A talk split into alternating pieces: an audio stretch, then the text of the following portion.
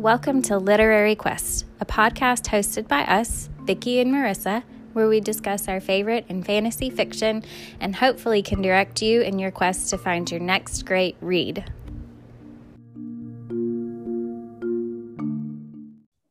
Welcome to this week's episode of Literary Quest. We are doing sort of like a solstice winter holiday episode.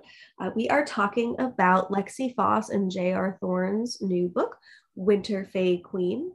It will be another After Dark episode because we'll be discussing sex and some cursing, uh, likely cursing. Yeah, so monitor yourselves appropriately. I am going to start with the characters, locations, and Marissa will do our plot this week. So we have our main female lead, Artica. She's bubbly. She has the Christmas or winter spirit all year round. So much so that even though it's July, her room is completely decked out in Christmas and holiday decorations. She has a full on evergreen tree in her room. She's an elemental fae, specifically water, and she has an affinity towards ice. This is a reverse harem. So we have three main male romantic leads. Our first is Colt. He is a royal water prince. Um, like Artica, he also has an affinity towards ice. He's very attractive. And Artica has had a crush on him for years. They went to the same school. He is currently working as basically an emissary for the Fae in the North Pole. He resists being part of a triad, and he resists his attraction to Artica because he is the broody male in the harem. We have Lark. He is a royal winter elf prince.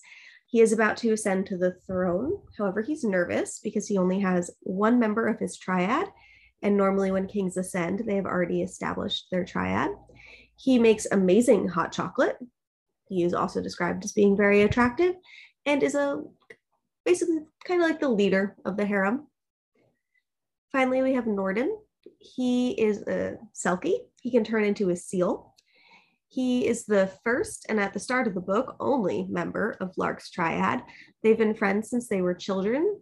He has a thing about hair, as it's where Selkies get their power from.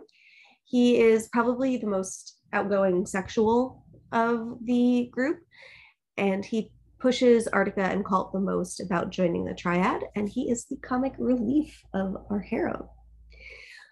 And we spend most of our time in this book at the North Pole. So, in the universe, the North Pole is a winter wonderland. Everything runs on belief. Uh, this is where the characters spend most of the time as Lark is about to become king. Rissa, would you like to pick up with our plot? Sure. Our story begins with Artica running late to class. Today is a big day. Today she will learn if she's been awarded the internship that she applied for that will allow her to work with Prince Colt of the Water Fae Kingdom, who acts as an emissary to the Winter Fae King. Artica is super nervous as she only applied to this internship as a dare because she has had a crush on Prince Colt forever. After Artica makes a harried entrance to her classroom, the process begins for selecting internships. The students must select a bespelled bauble, and correctly undoing the spell will reveal the student's internship location. What Artica doesn't know is that Prince Colt and Prince Lark, the future king of the Winter Fae, have placed a special enchantment on one of the baubles, and only the person who is the perfect candidate for the position will select and solve the enchantment. So Artica selects the enchanted bauble and uses her affinity for water magic to successfully solve the riddle, marking her as the perfect candidate for the position with the Winter Fae. Prince Colt, of course, knew that she would be the perfect candidate. Artica, Artica is thrilled and flustered, as she always is when in Prince Colt's presence. They go to her room to pack her things as they are leaving for the Winter Kingdom immediately. But before they go, Colt gifts Artica with a snowflake necklace from Prince Lark that is also bespelled. It serves as a wishing charm, which will allow Artica to manifest anything that she wishes for within reason, but also Colt has bespelled it to reveal if any potential mates will be compatible for Artica when she arrives at the Winter Kingdom. And so they arrive at the Winter Kingdom at the North Pole, where many of the cr- Christmas traditions that thrive in the human realm are rooted and upheld by the Winter Fae. Elves create toys for humans. They thrive on cheer, eat mainly sweets, and are overall enveloped in a sense of joy and magic. The magic in this kingdom is rooted in a sense of belief, and that's what helps the kingdom to thrive. The start of Artica's internship comes at a crucial time in the Winter Kingdom. Prince Lark's coronation, where he will become the king, is only a few days away. Much of Colt's duties recently have involved encouraging connections between the realms by encouraging the other realms to attend the coronation of the Winter Prince and smoothing over their concerns. But he also has a dual purpose, which was finding the female component to fulfill the mating triad for Prince Lark. In this world, mating involves a triad of three males and a female. And so Prince Lark has already found one mate in a Selkie named Norden, and he has sensed that Colt is also meant to be part of their triad. Colt, however, has resisted Lark and Norden's attempts to bring him into their relationship as he is afraid of commitment and possibly hurting his mates by not believing in them enough. In this realm, a glimmer of disbelief could mean that Prince Lark will be rejected by the winter magic source which would result in chaos and potentially war between the winter and water realms. So, in part, Colt has brought Artica to the Winter Kingdom because he believes that she's meant to be part of Lark's triad. And this belief is confirmed when she meets Norden shortly after entering the Winter realm, and their connection is instantaneous. Norden even allows Artica to touch his hair, which is an honor reserved only for very special people. Norden announces that Artica will be made a candidate for the potential mate to Prince Lark, and after teasing Colt about joining their triad, he leaves them. Artica realizes that Colt had a dual purpose in bringing her to this kingdom, not just as his intern, but as a candidate for Prince Lark, and is mildly annoy- annoyed with him, but also receptive to the idea. So Colt and Artica spend the evening enjoying the dining options that the Winter Kingdom has to offer, and they offer, and they get a little drunk. That evening, Colt realizes that a low level mating bond has started between him and Artica, which is alarming to him because he's afraid of his feelings, basically. This is what he's been trying to avoid. And now that it's formed, he doesn't want to let it go. And so the next day, after giving her a tour of the castle grounds, Colt leaves Artica with a ton of reading materials about the Winter Fae and its customs and states that he must go to Greenland to check on Interfey affairs. Artica is disappointed in him leaving as he's basically abandoned her in her new job, uh, but she begins reading the things that he's left her. Norden has been trying to give Artica space to adapt to her new surroundings, but after two days, he invites her to come meet Prince Lark. When Artica arrives in the throne room where Norden and Lark are, Prince Lark does not make a good first impression. He states that they'll be keeping Artica, which upsets her as it violates the mating customs of the Water Fae and implies that she is property. She stands up for herself, indicates that if he wants to be her mate, he's going to have to go about things the proper way. And based on their interaction so far, she is uninterested. So she leaves and Norden chastises Lark for being too forward with Artica, just as he was with Colt. Norden states that they must woo Artica, and so they do so by sending her sweet gifts and inviting her on a date with them. Artica agrees to go, and they have a lovely time. Lark makes her his special blend of hot chocolate, an honor he has not even bestowed on Norden, and they arrange for Colt to bring her some of her favorite foods from the Water Fae Kingdom. Colt feels torn as he desires the connection between himself and Artica and the others, but he feels unworthy of them all. And so Colt returns the dishware that was used for Artica's date to his cousin Cyrus, who is the king of the Water Fae, to Cyrus's home, where Cyrus encourages him to accept the love of the triad. Artica's bond calls to him but he continues to separate himself from her, which causes his magic to get a little fritzy. And he's not the only one that's affected. Artica's water magic begins to behave strangely as well. And Norden takes to spending more time with her because he's worried for her safety. The night before the coronation, Norden is sitting outside of her door just in case she needs help. Artica invites him in and they initiate a deeper mating bond by having sex. She also accepts her part in the triad with Prince Lark. And then the day of the coronation arrives. And so Prince Lark has resolved that he will be unable to convince Colt to accept the triad bond. And he is disappointed, but has decided that he, Norden, and Artica deserve someone who is willing to accept their bond and ultimately their love. He brings coronation outfits for Colt and Artica to Colt's door and says as much to him, and Colt continues to feel conflicted. Colt delivers Artica's coronation outfit to her, and Artica severs the mating bond between her and Colt, believing that she has accidentally forced it on him and that he does not truly want her. The severing of the bond feels devastating to Colt and he continues to try to ignore his feelings. But the coronation begins, and Artica is given the honor of carrying Prince Colt's crown in the procession, where it will be blessed by the magic of belief by the members of his kingdom, which is integral to his ascension as king. However, Artica's magic continues to fritz, and King Cyrus of the Water Fae has to use his magic to keep hers suppressed. Colt, who is watching the procession, realizes that something's wrong and makes his way to the throne room where he conveys this to Prince Lark. Artica is overflowing with winter source magic. She arrives at Prince Lark's throne to crown him, but when she touches his crown, all of the winter source magic enters her body, which could potentially kill her. Her source magic from the Water Kingdom is now in a tug of war with the winter source magic and it can pull her apart. The only thing that could potentially save her is the completion of the triad mating bond, but it all comes down to Colt accepting his role in their triad. So, what will happen? Will Colt accept their relationship or reject the bond and spark a war between the kingdoms? Spoilers abound. So, what did you think of this book? I enjoyed this book. It was pretty cute.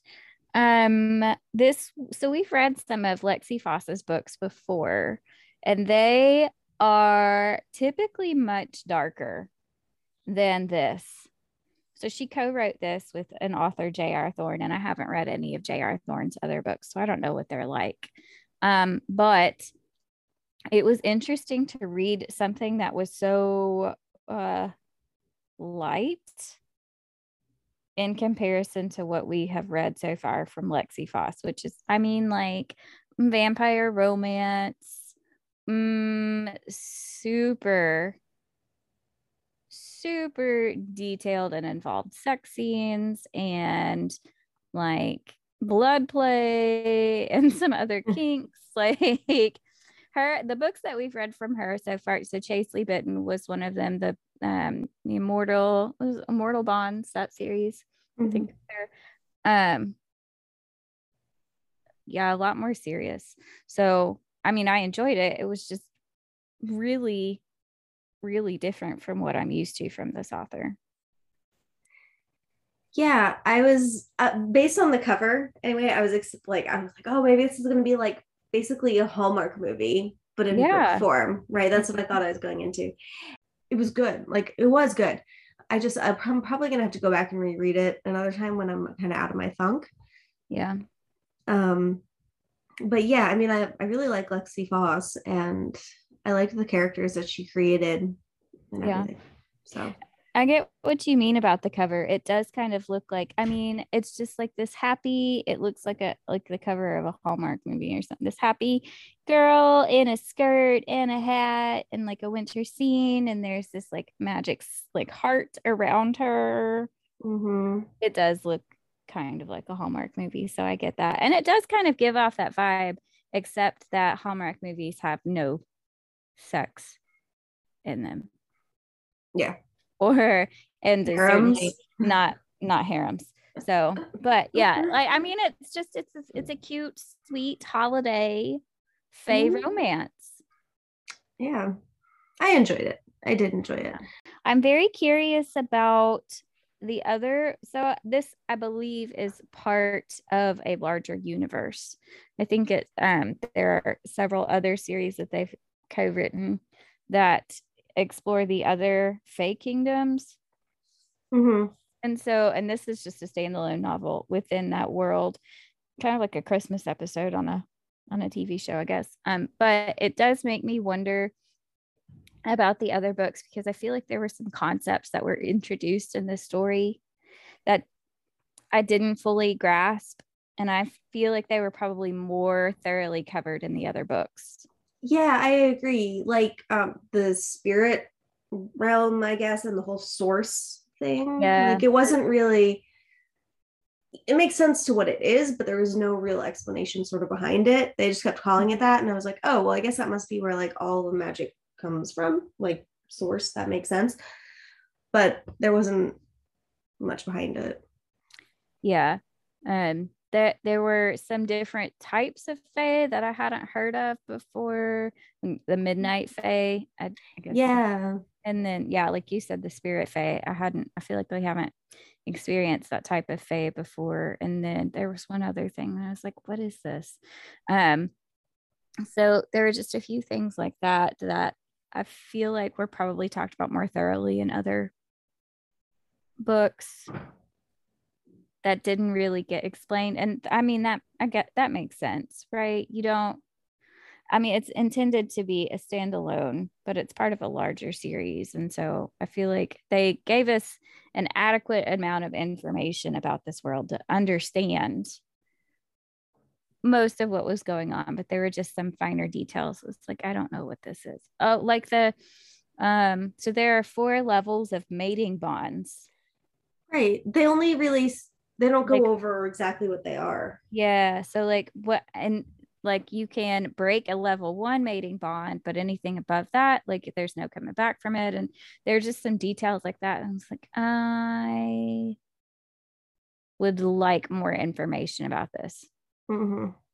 Like what's a level two? We get we hit level one, we hit level three, which is I guess having sex, which is interesting to me because I feel like in all of the other Fae stories we've read, like, like the Fae have sex with everybody all the time. They're mm-hmm. just very sexual creatures. And in this one, it sounds like like they she initiated a level three bond with Norden at some point in the story, which means that they had sex. So does that mean casual sex isn't really like a thing for these Fae? I interpret it sort of as how there had to be intent behind it Mm-hmm. for it to trigger a bond that the act of sex itself wouldn't do it, but there has to be some feeling and something Yeah. like some intent behind it to form the bond. But I don't I don't know. Yeah. Okay. So I just have some questions about things like that. Uh, I Mhm. guess I'll have to read the other books to find out. Do you think you could live in a world where it's a holiday time all the time like this? I, without the use of magic, no. hmm So part of what helps in this situation, so she's naturally a super cheerful, joyful person anyway. So I feel like that would automatically knock me out of the running on this realm. Um, Marissa's out. I'm probably better suited to a different world. Um, but part of part of what I think helps facilitate some of that is there are th- the magic of this world causes people to be joyful. hmm So just on my own without some magical assistance, no, I don't think I don't think the winter Fae realm would be the one for me. What about you? Oh God, no. I I couldn't. I Too feel much like I joy. Be, too much joy. I feel like it would be exhausting. Again, like without the magic, I think it would be kind of an exhausting place to be. Mhm. Um, but if it's just, it sounds like a fun place to vacation, Yeah. you know. Mhm. But I, I think it, for me personally, I'd be exhausted with all the happiness. Yeah. Now, I do think it would be fun to decorate for Christmas all year long. I've had Mhm. so much fun decorating for Christmas this year just because I did my ornaments and decorations different from how I have in the past. And I have enjoyed it so much.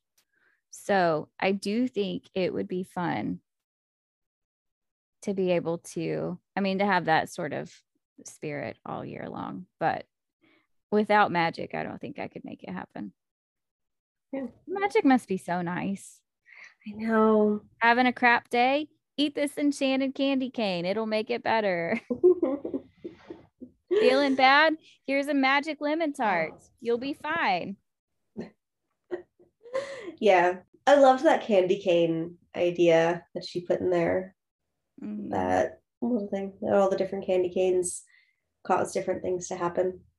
Yeah. Like her singing. That was cute. Oh, it was cute. And her trying to pick the one that would, so like she picks one that disables Colt magic for a little bit. hmm Um, yeah. I think, yeah, I enjoyed that scene. I really enjoyed the description of the the cafeteria where all of the the food is. I love when I love scenes that feature food. I- but they were talking about how like the most savory thing that they had in this realm is like apple cider. Oh, I could I'd eat sweets 24-7 like that. I couldn't without magic. Also, my note in my my Kindle was like, "Oh no, there's no cheese in this world. I couldn't do it." Yeah. Cheese, cheese is life giving to me. I wonder if they have because you know sometimes there are cheese danishes. Yeah, Maybe cheese exists that way, or cheesecake kind of. That's a well, it's not really cheese. It's not. Yeah, It's not that's the same. That's It's I'm not. looking at like some fried mozzarella. All right. Yeah. Yeah. I so something that I really liked about this reverse harem, and I feel like we don't see this in every situation, is that the males in the bond, so they have this triad bond. The males in the bond have to possess an equal amount of affection for each other as they do for the female in the bond. hmm I really like that because what we've seen with some reverse harems is that they all have the affection for the female and they see each other as kind of like brothers or whatever, but they don't love each other in a romantic way. Sometimes we run into that, but a lot of times we we don't, or at least in the ones that I've read. And I feel I really enjoyed that aspect of this book. Reverse harems seem like they would be a lot of work. Yeah. Especially yes. Oh my gosh. Like if the female was carrying all of the romantic load with Yeah. all of the males, I it seems like that would be overwhelming. And all of the like sexual load though too. Yeah. You know?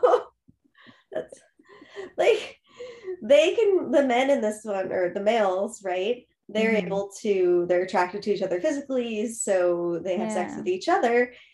So the girl can get a break. Yes. instead of in a lot of other reverse harems where there are like seven guys and they all want to have sex with the one girl. yeah.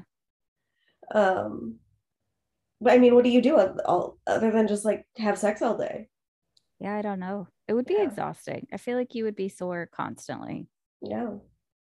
Yeah. So I enjoyed that as I, I really enjoyed that aspect of this um this reverse harem. Mhm. I enjoyed the flirtatious interactions between the male characters as well. Again, that's not something that we get as often, it seems like, in some of the reverse harems. And I really enjoyed Norden flirting with Lark and with Colt. It's uh, they're just really cute. The flirty scenes were really cute in this story. Yeah, yeah Norden and Lark were really cute. I loved them. They were adorable. I think um Lola and the Millionaires is the only other only other reverse harem I've read. Is it Lola and the Millionaires? I think where Yes, they were all by together. Catherine Moon. Mhm, Yeah, is the only other one I've read similar mhm. with uh, the dynamic um, where the men are also um, attracted to each other. Yeah, yeah. Yeah. But even in that situation, not all of the men were attracted to each other. There were some of them that were. That's right. There was that one that wasn't. Yeah. Yeah. There were two the alpha there were two I don't it got confusing because there were like four alphas in the pack. I don't think this is how packs actually work. I don't know. Yeah. Well, I don't know. The... I don't really know about packs, but there were like four alphas, and I was thinking this is a lot of testosterone, whatever.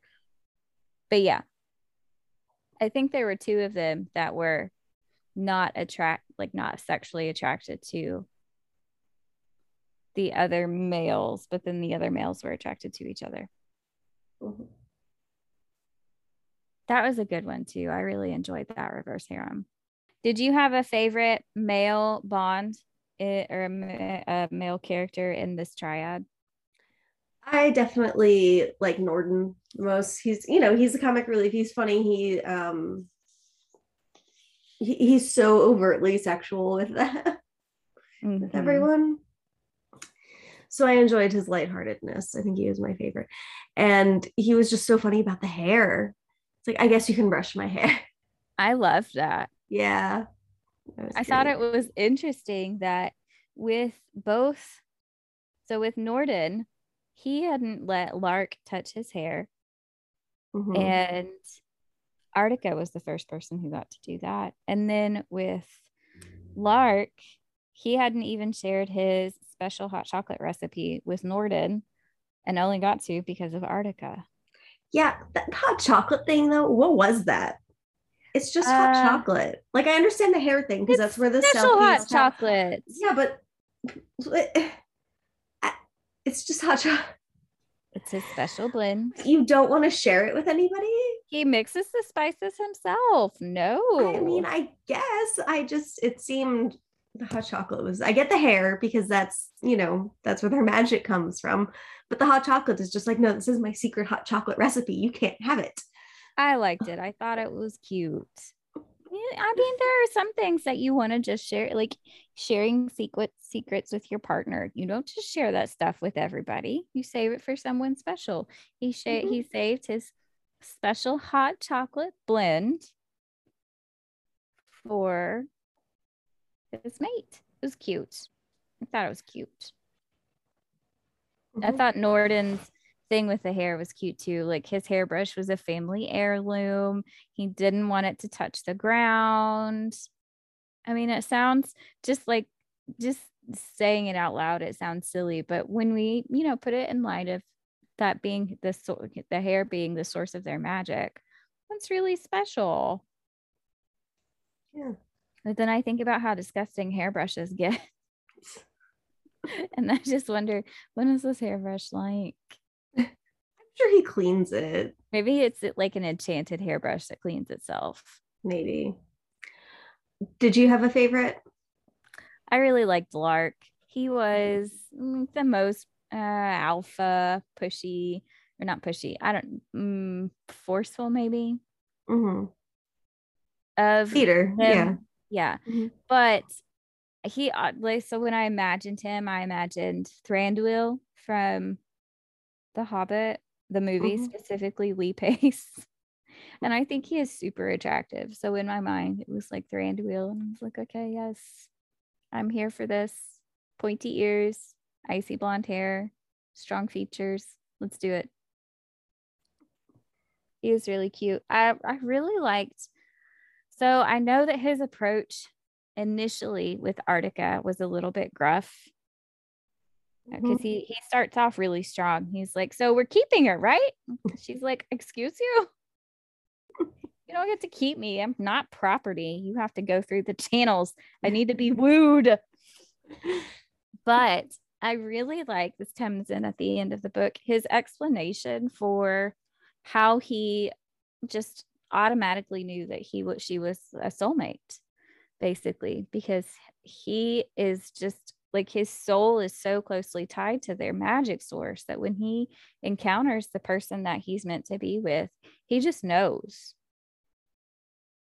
there's no like process of courting to see if they're compatible or things like that it's instantaneous And so he starts off really aggressively, but I love the idea of, I don't know, a magic source pointing you in the direction or saying, like, this is automatic, like, this is it, this is the person. It takes the guesswork out of dating, I guess, which sounds Be nice. It Um, avoid sounds- bad dates. avoid bad dates avoiding avoiding you know heartache spending time with people that you're not meant to be with all the red flags. It's just an automatic sort of situation. So mm-hmm. and then i started wondering would you trust it? Because i think that's something that artica struggles with because that's not how she's been raised in the winter Fae kingdom. Like they've known each other for 10 days and they're so like life bonded soulmates. Right. Um, I'd probably, oh gosh. I mean, I've read so many of these books that I'd probably just roll with it. if somebody told me that, I'd be like, you know what? Sure. Yeah, I've read about it in a book. I read about it in a book. That, yeah. I mean, there's so many things that we've read about at this point. I feel like we're a danger to ourselves if any of these situations ever come to fruition. I know. Why did she do this stupid thing? Well, she read about it in a book one time and she just decided to go with it. So now she's in hell with the demon prince. Um, yeah yeah i i do think it would be it i mean it sounds delightful to take the guesswork out of dating because lord what a nightmare do you think you could be in uh, harem or reverse harem? I guess. i i don't know if there was magic probably so i just can't imagine dating four or five people at one time this happens on an episode of futurama doesn't it Mhm. Yeah. I can't imagine having the energy without magic to date five, four, three, more than one person at one time. Um, I know that people in polyamorous relationships make it work pretty well. I'm very curious about how it goes. Um, my the only reference that I can draw to this is gonna be Sister Wives, where the guy is dating, it has three. How many wives does he have now? Four. Well, no, he got divorced from one of them. He might just be down to three now. and uh, that's not a great reference for real life situation and making this work. So I don't know. Also, I don't know that I'm coordinated enough for group sex like this. So I don't know. It sounds appealing. When I read about it, I'm like, gosh, this is the best situation ever. But making it happen in real life, I don't. I don't know that I could. I do think it would help to have, like I said earlier, all of the people in the relationship having an equal amount of affection for each other, though. I do think that would make it feel less overwhelming. What about you? I worry about being jealous, Yeah. maybe. Um, for example, so Lark tells Norden that he loves him like a lot all the time, which is so sweet, right? And in the end of the book, it's mentioned that even though it's like a couple a year later, you know, he's never said it to um Artica. And I feel like that would make me, and she's like, it's fine. Based on his actions, I know he loves me. But to me, I'd be like, why is what? you know, Mm-hmm. um, so I would worry about that happening. I also am not sure how great I'd be at group sex. Um, It's just a lot of dicks. yeah, You it's know? a lot. It's a lot. It's a lot of coordinated movement. Yeah. I know that people make it work. I am so curious about polyamorous relationships and how that works. Yeah, I'm curious about them too. They sound really interesting. Yeah, and it sounds um like a good idea. really I Agree. you know Yes. you have different people who meet different needs hmm for you Yes. I so I think I think a mistake in a relationship is expecting your partner to meet all of your needs. hmm yes Um, that's that's what you have other people in your support system for. And so I I like the idea of that in a in a polyamorous relationship, having people meet being able to meet different needs. Um, I also think so. We I've seen a lot of stuff I feel like recently about why monogamous um monogamous single person relation or not single person, but like couple relationships are frequently not successful. Um, and they talk about like, I don't know, biologically we're meant to be. I don't know. I don't know what I'm talking about at this point, but I feel no i I- think i do there was um something that showed that we're more biologically inclined to be with somebody for like seven to nine years than to be in a monogamous monogamous relationship for a lifetime yeah, there yeah there was something i know what you're talking about yeah. So, uh, it seems like in a polyam relationship, you would, I don't know, that would maybe bypass some of those issues that people might run into in monogamous monogamous relationships. Mhm. So I don't know. I do think they're really interesting. I would like to know more about them.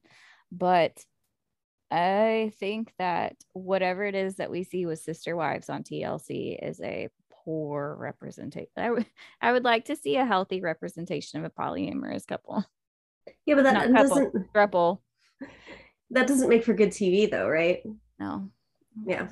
that's a problem so i think it's um really interesting they say festivus a lot Mm-hmm.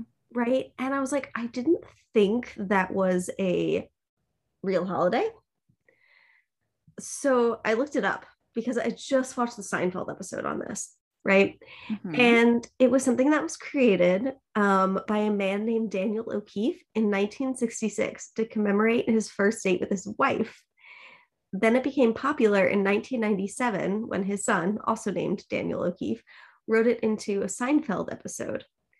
It's celebrated on December 23rd as an alternative to the pressures and commercialism of Christmas. And I think it's so interesting that they ever call everything Festivus in this. They always say Festivus in the book. a festivus for the rest of us. Yep, exactly. The aluminum pole, but they do have the evergreen in this. Yeah. So, but there's the feats of strength. Oh gosh. Anyway, so yeah, because I was like, uh, when they said it the first time in the book about Festivus, I was like, is that a, actually a real holiday? I thought that was like just a Seinfeld thing. so Well, now we know. now we know. Now we know. Mhm. Um. Yeah. So we don't get to see all of the powers in this book, but is there a specific power you would like to have of the ones that we do get to see? I would like the ability to insulate myself against the cold. Mm-hmm. That's something that the they do the Arctica and Colt. I guess the the Winter Fae people either they do that or they're adapted to the cold. But both Arctica and Colt use their magic to insulate their skin against the cold. I cannot think of a handier skill. or I hate being cold. It makes me angry. It hurts my body. And so having the ability to insulate myself, I mean, my feet would never get cold again. How great would that be? This would enhance my entire life. So if I and, and I know that's like really specific, you're probably asking for like larger phase specific powers, but I want that one. what about you? I and that's a great one, and I switched my answer to that. But no. I really like how I've always really admired like um ice skaters, right? Figure Yeah. skaters. And so in this she mentions because she's a water fan, she has this natural finish affinity to ice. She's this like amazing figure skater. And I'm like, I want that. it's like, I want to do that. Um, which, but yours is way more practical because I don't ice skate ever. But I, for somebody who can't ice skate and who like stands at the wall mm-hmm. until it's time to go, yeah, that would be cool. I mean, you don't ice skate now because you're not good at it. But if you were able, I bet you'd ice skate all the time. Ice skating was such a big, I feel like there was a phase when I was a kid where ice skating and gymnastics were a really big deal. Mm-hmm. Like, mm-hmm. um, oh gosh, and now I can't remember. Kristi Yamaguchi, I think was Michelle Kwan. Um, what's her name with the blonde hair who does the um oh gosh, what's her name? She does the commentating with Johnny Weir and oh, it's Tara Lipinski who does the the commentating with Johnny Weir at like the Olympics. They were a really big deal when I was a kid. So I totally get the desire to be able to do that because I watched like the Olympics when I was young and they had the sparkly outfits and it was so cool. Yeah. I remember all that too. Yeah. It'd be cool. One thing that I wish we saw a little bit more of in this is Norden being a Selkie. Yeah. Right. We saw him be a seal once, I think. Mm-hmm. Otherwise, you know, we just hear about how he likes hair and he's always naked because it's the Selkie way. Mm-hmm. Um, but I would have liked to see a little bit more of it. You know, it's a multi point of view book. So it'd be cool if there was like a chapter where he was hanging out as a seal, like underwater or something. I don't know. you know, yeah, I would like to see that. Yeah. Yeah, that would have been cool. I I really so this book, like you said, is told from multiple point of views, and I really enjoy that. I didn't, and I don't know when I start loving that, when I started enjoying that so much in books, but I feel like now when I read a book with multiple, like with I don't know, multiple prominent characters, and there's not multiple points of view in the book, I'm like, this is disappointing. Mm-hmm. Yes, I feel the same. Yeah. I don't know when it started either. I mean, I just I like having the uh usually it's the male's perspective of what's going on, their situation or their perspective, their feelings on things in conjunction with the female's perspective or feelings on things too. I just and I feel like it enhances the story. Or maybe it enhances the way that I feel about the characters. It's easier to get to know a character, get attached to a character when you like have been in their head, I yeah. guess. Which is what a multi-point of view would you know provides. Yeah. Yes. yeah. Um. Yeah. I really liked norden he was i mean he was kind of pushy. Mm-hmm. And super sexual but he was really sweet too I mean, he did a lot i feel like to um take care of Artica, especially after Colt basically abandoned her. Let's talk about Colt for a second.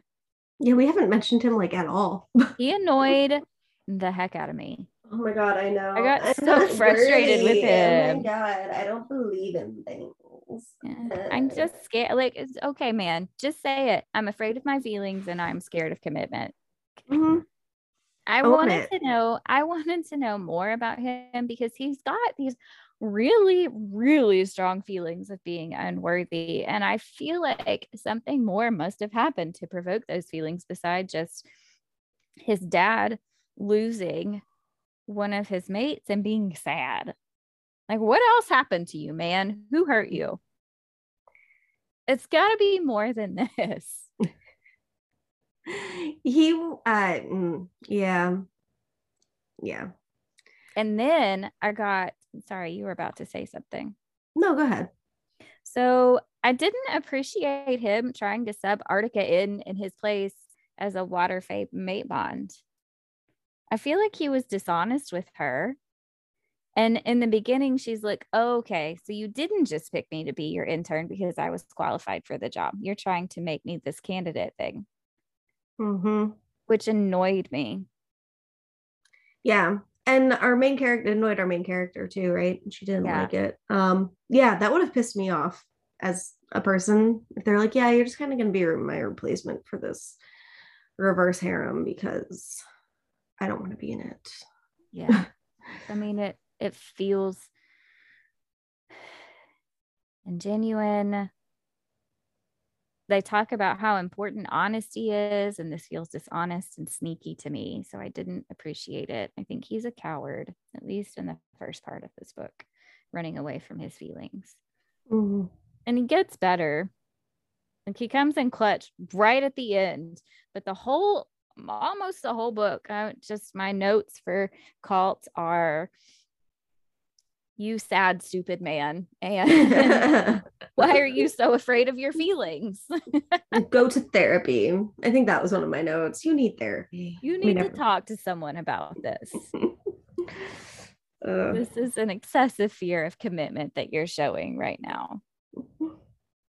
And I I was reading this. I get to the part where Artica, she takes off the necklace that he gave her because she's hurt and disappointed in him. She takes off the necklace and she severs their bond. And I almost got a little tearful and was like, why am I about to cry right now? Because I felt so bad for her. Her feelings, she was so upset. Her feelings were so strong that I started to get a little bit emotional. It's like, we deserve better than this. mhm. That was part of what frustrated me too. They deserve better than this guy. He was like, Yeah, I don't know how I feel. And I think Norden says that to Colt later on, like when he's finally come to his senses and he's like, No, I'll help, I'll help. And Norden says something about him not deserving it anymore. And I really like when Lark told him who says um the invitation's open anymore or whatever he says um to him right Yeah. before the ceremony finally showing him that he can't people aren't going to wait around for him Mhm. come to his senses he needed that push he really needed that push He did. so.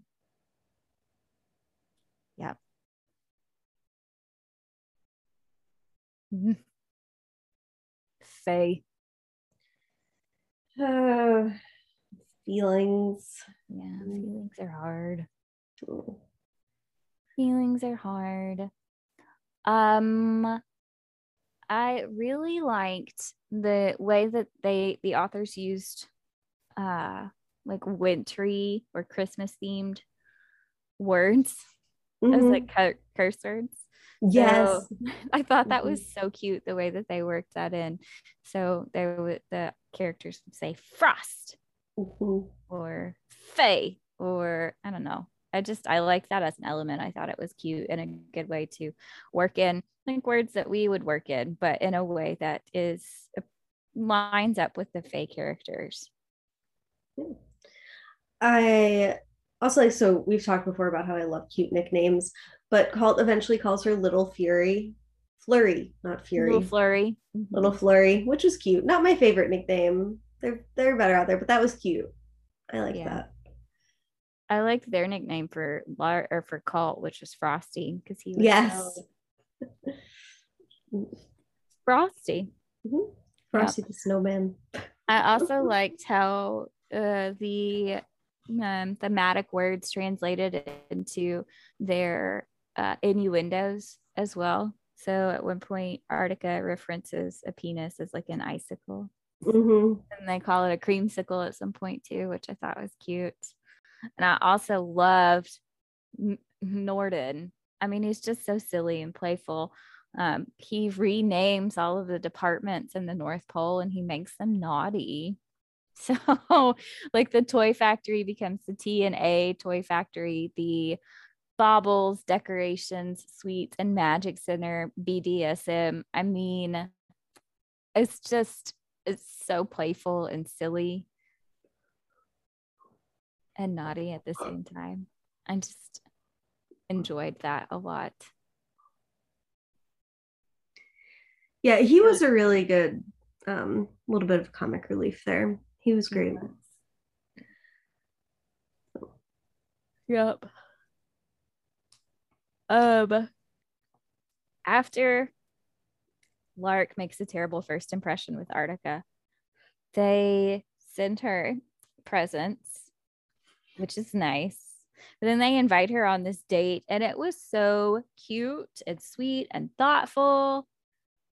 They take her out into like the snow so that she can hang out with the penguins, which sounds like a really fun first date to me. Mm-hmm. Yeah, getting to hang out with penguins and yes, like social penguins. That's so cool. Yes, they take her ice skating. They um have Colt bring food from her native kingdom. It was very thoughtful. They did a good job on this date. You did. Going along with the cuteness, so when they're in they're in the spirit realm, right? Mm-hmm. And they all have these vows for each other. That's yeah, when they're in the spirit realm, that happens. Yeah. That's when they right. Um they all gift part of themselves to someone else.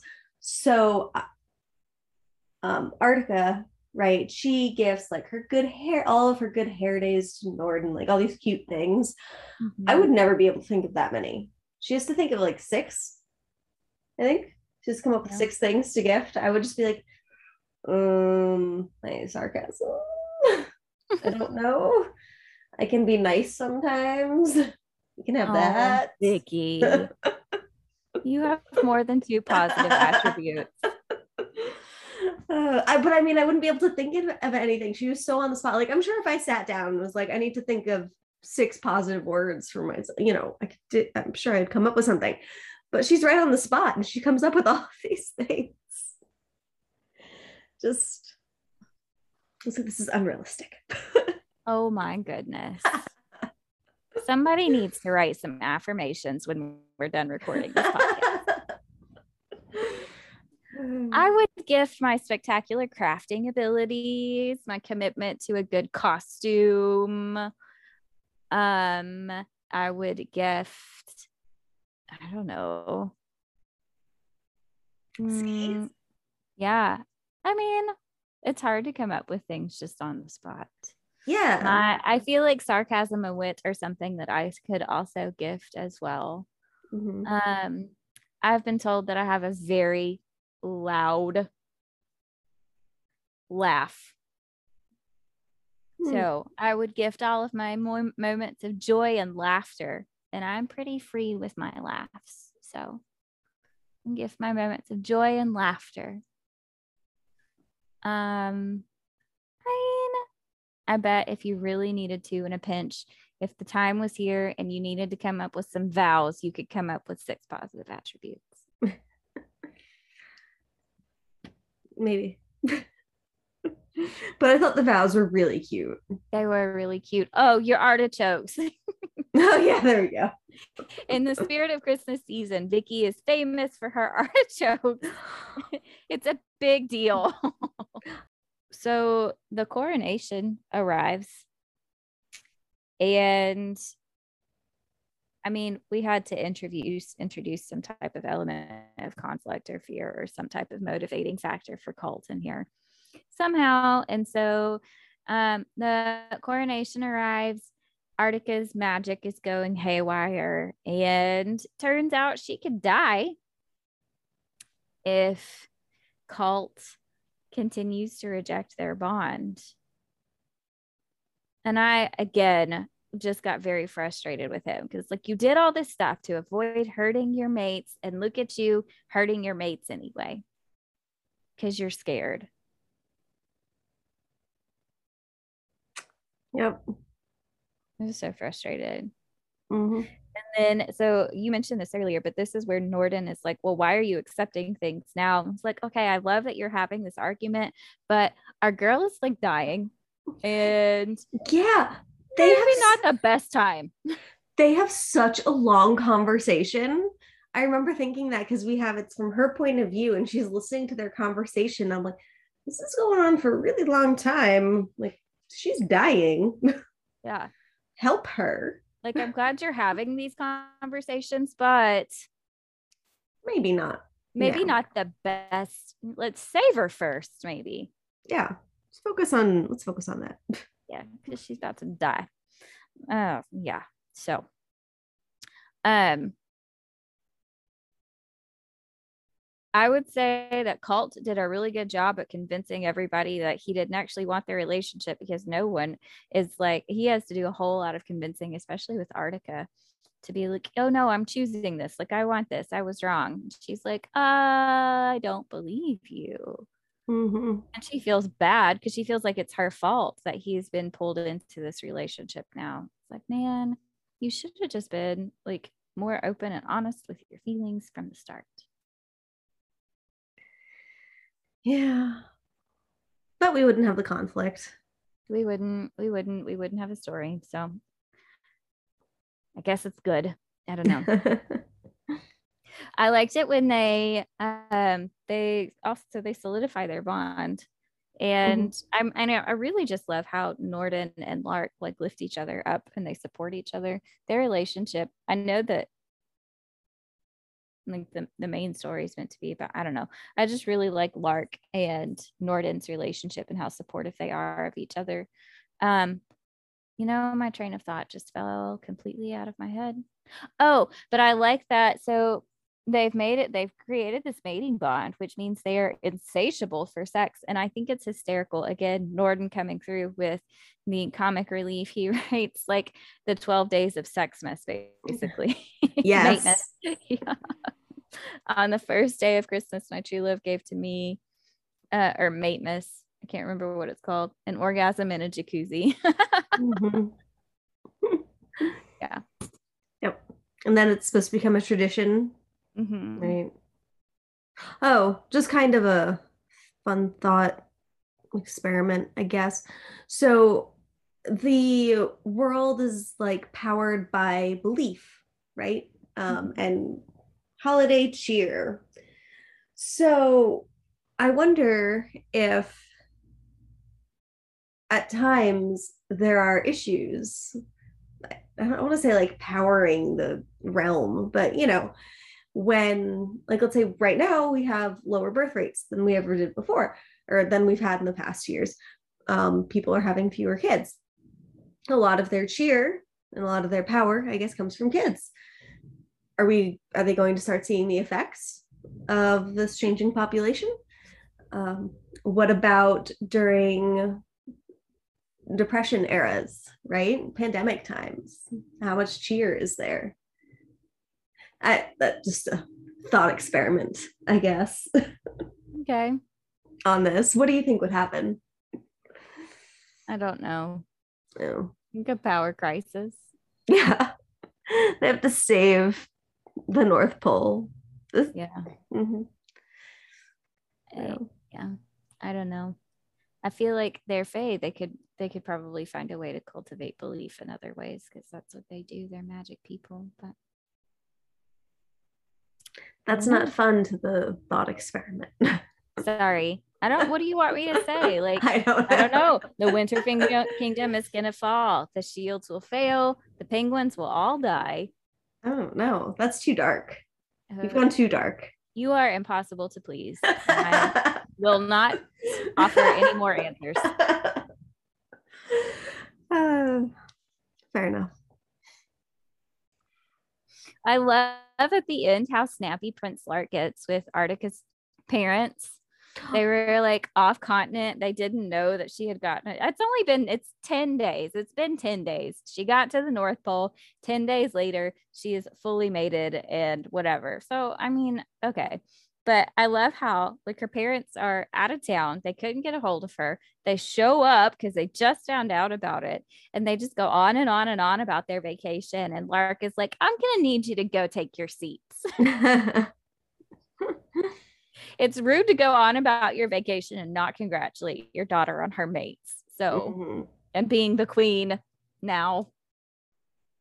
They also address um, issues related to like birth control and uh, disease transmission, which I like too. Fae can't get STDs, must be nice. And Lark has to approve the possibility for uh, life to occur. So I don't have to worry about birth control. Ah, that would be so nice. Mm-hmm. Um, I have a quote. We're moving on to quotes then. Um, I picked, I loved animals, but those dogs needed to learn some damn manners. And Artica says this about wolf shifters because she's worried that she's going to get an internship in the shifter realm. And I absolutely love that they recognize that shifters are the worst. Wolf shifters. wolf shifters. I'm sorry, wolf shifters. Uh, it's apparently it's just canon across everything. It seems like that wolf shifters are awful. They are. I like that too. I highlighted it in my Kindle. She says wolf shifters. Ugh. Yep, totally my fate. And I was like, same girl. I feel the same about wolf shifters. Yeah. It was great. Yeah. Uh, I liked this quote. Uh, Norden says it to Lark when he's feeling a little frisky after he goes for a swim. I think Norden's just casually walking around naked because that's what he does. And Lark is giving him some orders. And so he says to Norden, on the bed, Selkie. And Norden says, Of course, my prince, make it rough. I'm in the mood to bark. I thought that was cute, but also funny because he's Selkie and seals bark. And I just thought that was a nice tie in. And if you were a shifter, I don't think that I could, if I were a shifter, I don't think I could avoid making any sort of puns or jokes about my abilities. So I liked that. Mhm. Uh, final thoughts? I enjoyed this book. It was a cute little holiday book, um, reverse harem to read. So I enjoyed it. I agree. It was cute. It's a good little, we wanted to do a holiday episode. So I feel like this fit our holiday theme. Mhm. So I agree. It was cute. Makes me curious about the other books in this world too. Alrighty. That wraps up Winter Fae Queen by Lexi Foss and J.R. Thorn. Uh, we thank you for listening. We hope you have happy holidays and a happy new year. Mm, travel safely and join us next time for um I don't actually know what we're covering next. Ow, mother of fucker. Oh my gosh. Ugh, asshole cat. Just use her claws to anchor her to me. Nice. Okay. Great. Well, we'll be discussing something next week. Oh yeah. Yeah, we'll be discussing something next week. So join us for it.